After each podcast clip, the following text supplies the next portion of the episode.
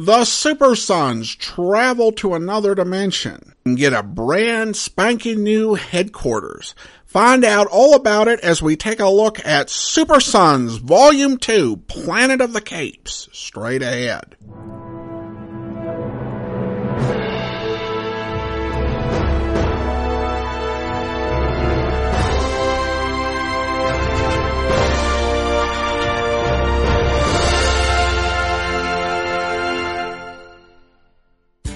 Welcome to the Classy Comics Podcast, where we search for the best comics in the universe. From Boise, Idaho, here is your host, Adam Graham. The Super Sons. Originally, uh, they came up with a sort of imaginary stories idea back in the Bronze Age of comics, where Superman and Batman had uh, each had sons that uh, fought crime together and did buddy things, but generally as adult, grown-up sons. But in the uh, DC Rebirth world, Batman and Superman have actual uh, juvenile sons and so the Super Sons series follows their adventures together. The second volume uh, collects issues 6 through 10 of the series. Uh, the first up is the four part Planet of the Cape story the Kents are slowly uh, easing Jon into using his powers and developing his life as Superboy. And uh, his mom is checking to see if he has his cell phone, and they're giving him a 10 o'clock curfew. And uh, Jon objects to it. Oh, come on, it's Friday. Damian's dad lets him stay out all night. And Clark says Damian's dad dresses like a baddie and gets hit in the head 28 times every night. So maybe not the best argument. And Jon replies, uh, okay, fair point, Dad.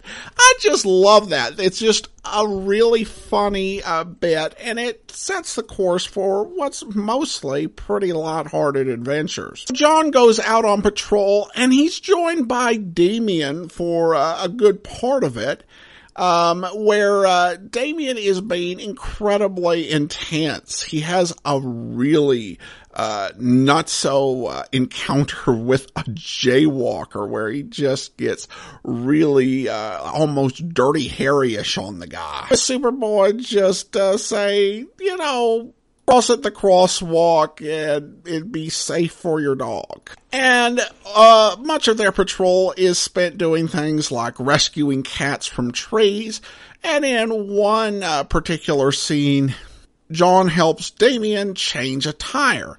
And uh, then the Teen Titans show up for a mission. Damian, of course, being the head of the Teen Titans. And Damian has no interest in taking uh, Jon along as Superboy is not a teen and therefore not eligible to join the Teen Titans. And I really do sympathize with Damian on that point, but it might be a bit uh, pedantic when the team needs help, which uh, does turn out to be the case. Uh, because they end up facing uh, several little known supervillains, Atom Master and Chun Lu. Uh, but it's Time Commander that confronts them and, in a way to uh, quickly end the battle, uses his powers to age Damian 70 years, which leads the Titans turning to Jon for help. And of course, as Superboy, Jon is more than happy uh, to uh, go and help the Titans. And it's a fun story as uh, the t- Teen Titans encourage Jon in the course of this, and it really seems to build his confidence, and he really shows his strength as a secret weapon. Damian is uh, really somewhat limited, and it's in a way satisfying to see this character kind of to uh, because he can be so arrogant, uh, to be kind of put in his place for just a little bit. We know he's going to get better. In fact, he gets better by the end of the story as the uh, supervillains end up melting into goo. And it turns out that they were created by a character named Kraklow, who really was just a uh, magician who's been performing at a lot of different shows and things for years. Just a minor low key career magician who suddenly turned supervillain creating, uh, monstrous, uh, uh, other supervillains to do his bidding. And, uh, the Teen Titans take Kraklow away, but uh, Jon and uh, Damian stay behind with, now that the battle's over, Damian delivering some put downs and trying to make sure that Jon doesn't develop a big ego because there's only room for one of those on the Super Sons team.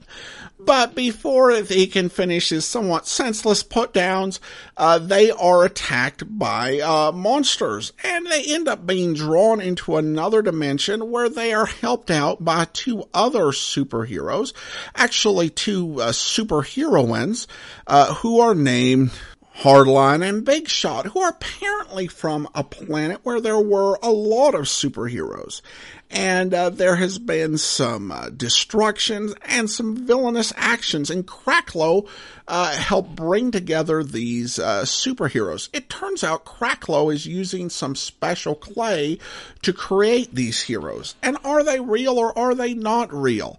The story takes some good turns. There's some fun actions. It is really fast paced. It almost reads as if it's written for kids. And I think it can work that way, except there are some language issues that some parents, particularly if you're strict, would have some issues with. Not any what I would call really serious bad language, but there's a minor curse or so you wouldn't normally use in a kid's uh, in a kid's book for younger kids. But still, this is action packed. It's a lot of fun. And the end of it has got a little bit of inspiration. It moves really, really quickly. It's not like, uh, a lot of uh, modern comic books with the decompressed, almost cinematic storytelling. This one is kind of like a Saturday morning cartoon with a little bit of a surprise ending. I enjoyed this uh, pretty well. Uh, the final issue in the book, issue 10, one fine day is kind of a slice of life, a bit of a one-off story. And uh, it opens with uh, Jon's flight being tested and his powers really showing that they're making progress. You get to see the boys having fun together, Batman and Superman uh, as Clark and Bruce driving around in the front seat, having a laugh together. And it is really fun. And then in the middle of this, we have a two uh, page intermission of a dark future involving Batman and the Gotham Police Department.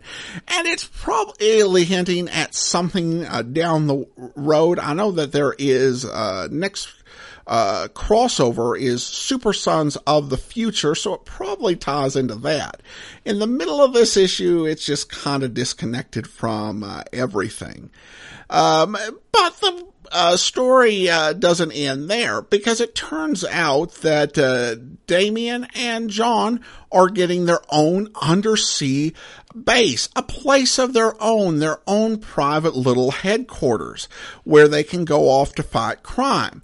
And uh, you can reach both Gotham City and Metropolis by an underwater tube. Further, Batman announces that uh, they will have all class four and under emergency calls routed down there. And I kind of wonder what would be these lower class emergency calls. Cause I'd imagine one would be like a global invasion. What is a class six emergency call? Uh, somebody uh, left the uh, popcorn in the microwave too long. Uh, but uh, it, anyway, it is cool. The only downside of this is actually for Damian because uh, Bruce has noticed that uh, Damian is stuck up, arrogant, and angry.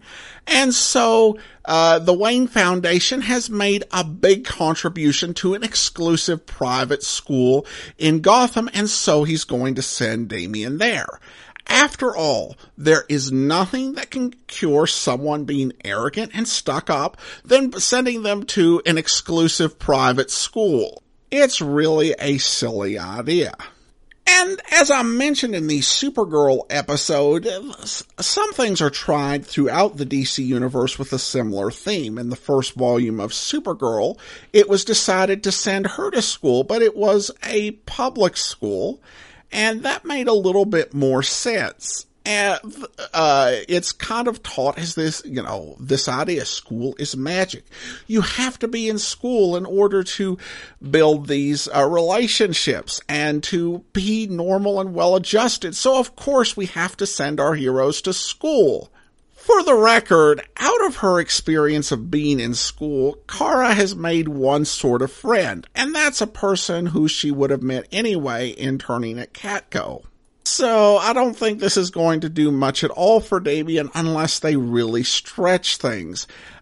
But he's got to be in school in order to enjoy the benefit of this job working in the Super Sons team in the underwater headquarters. And if he gets fired, then he will no longer have that. He'll only be stuck with Teen Titans Towers. Poor kid. Um, overall, despite the little uh, misstep here and there, I've continued to find Super Sons just to be delightful.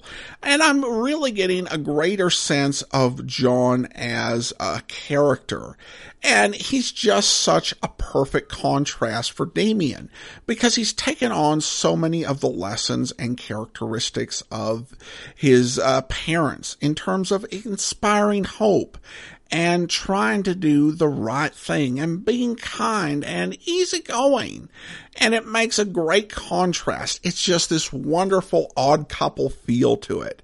And the adventure uh, in the four-parter is a lot of fun. It is the type of story like it takes you back to childhood.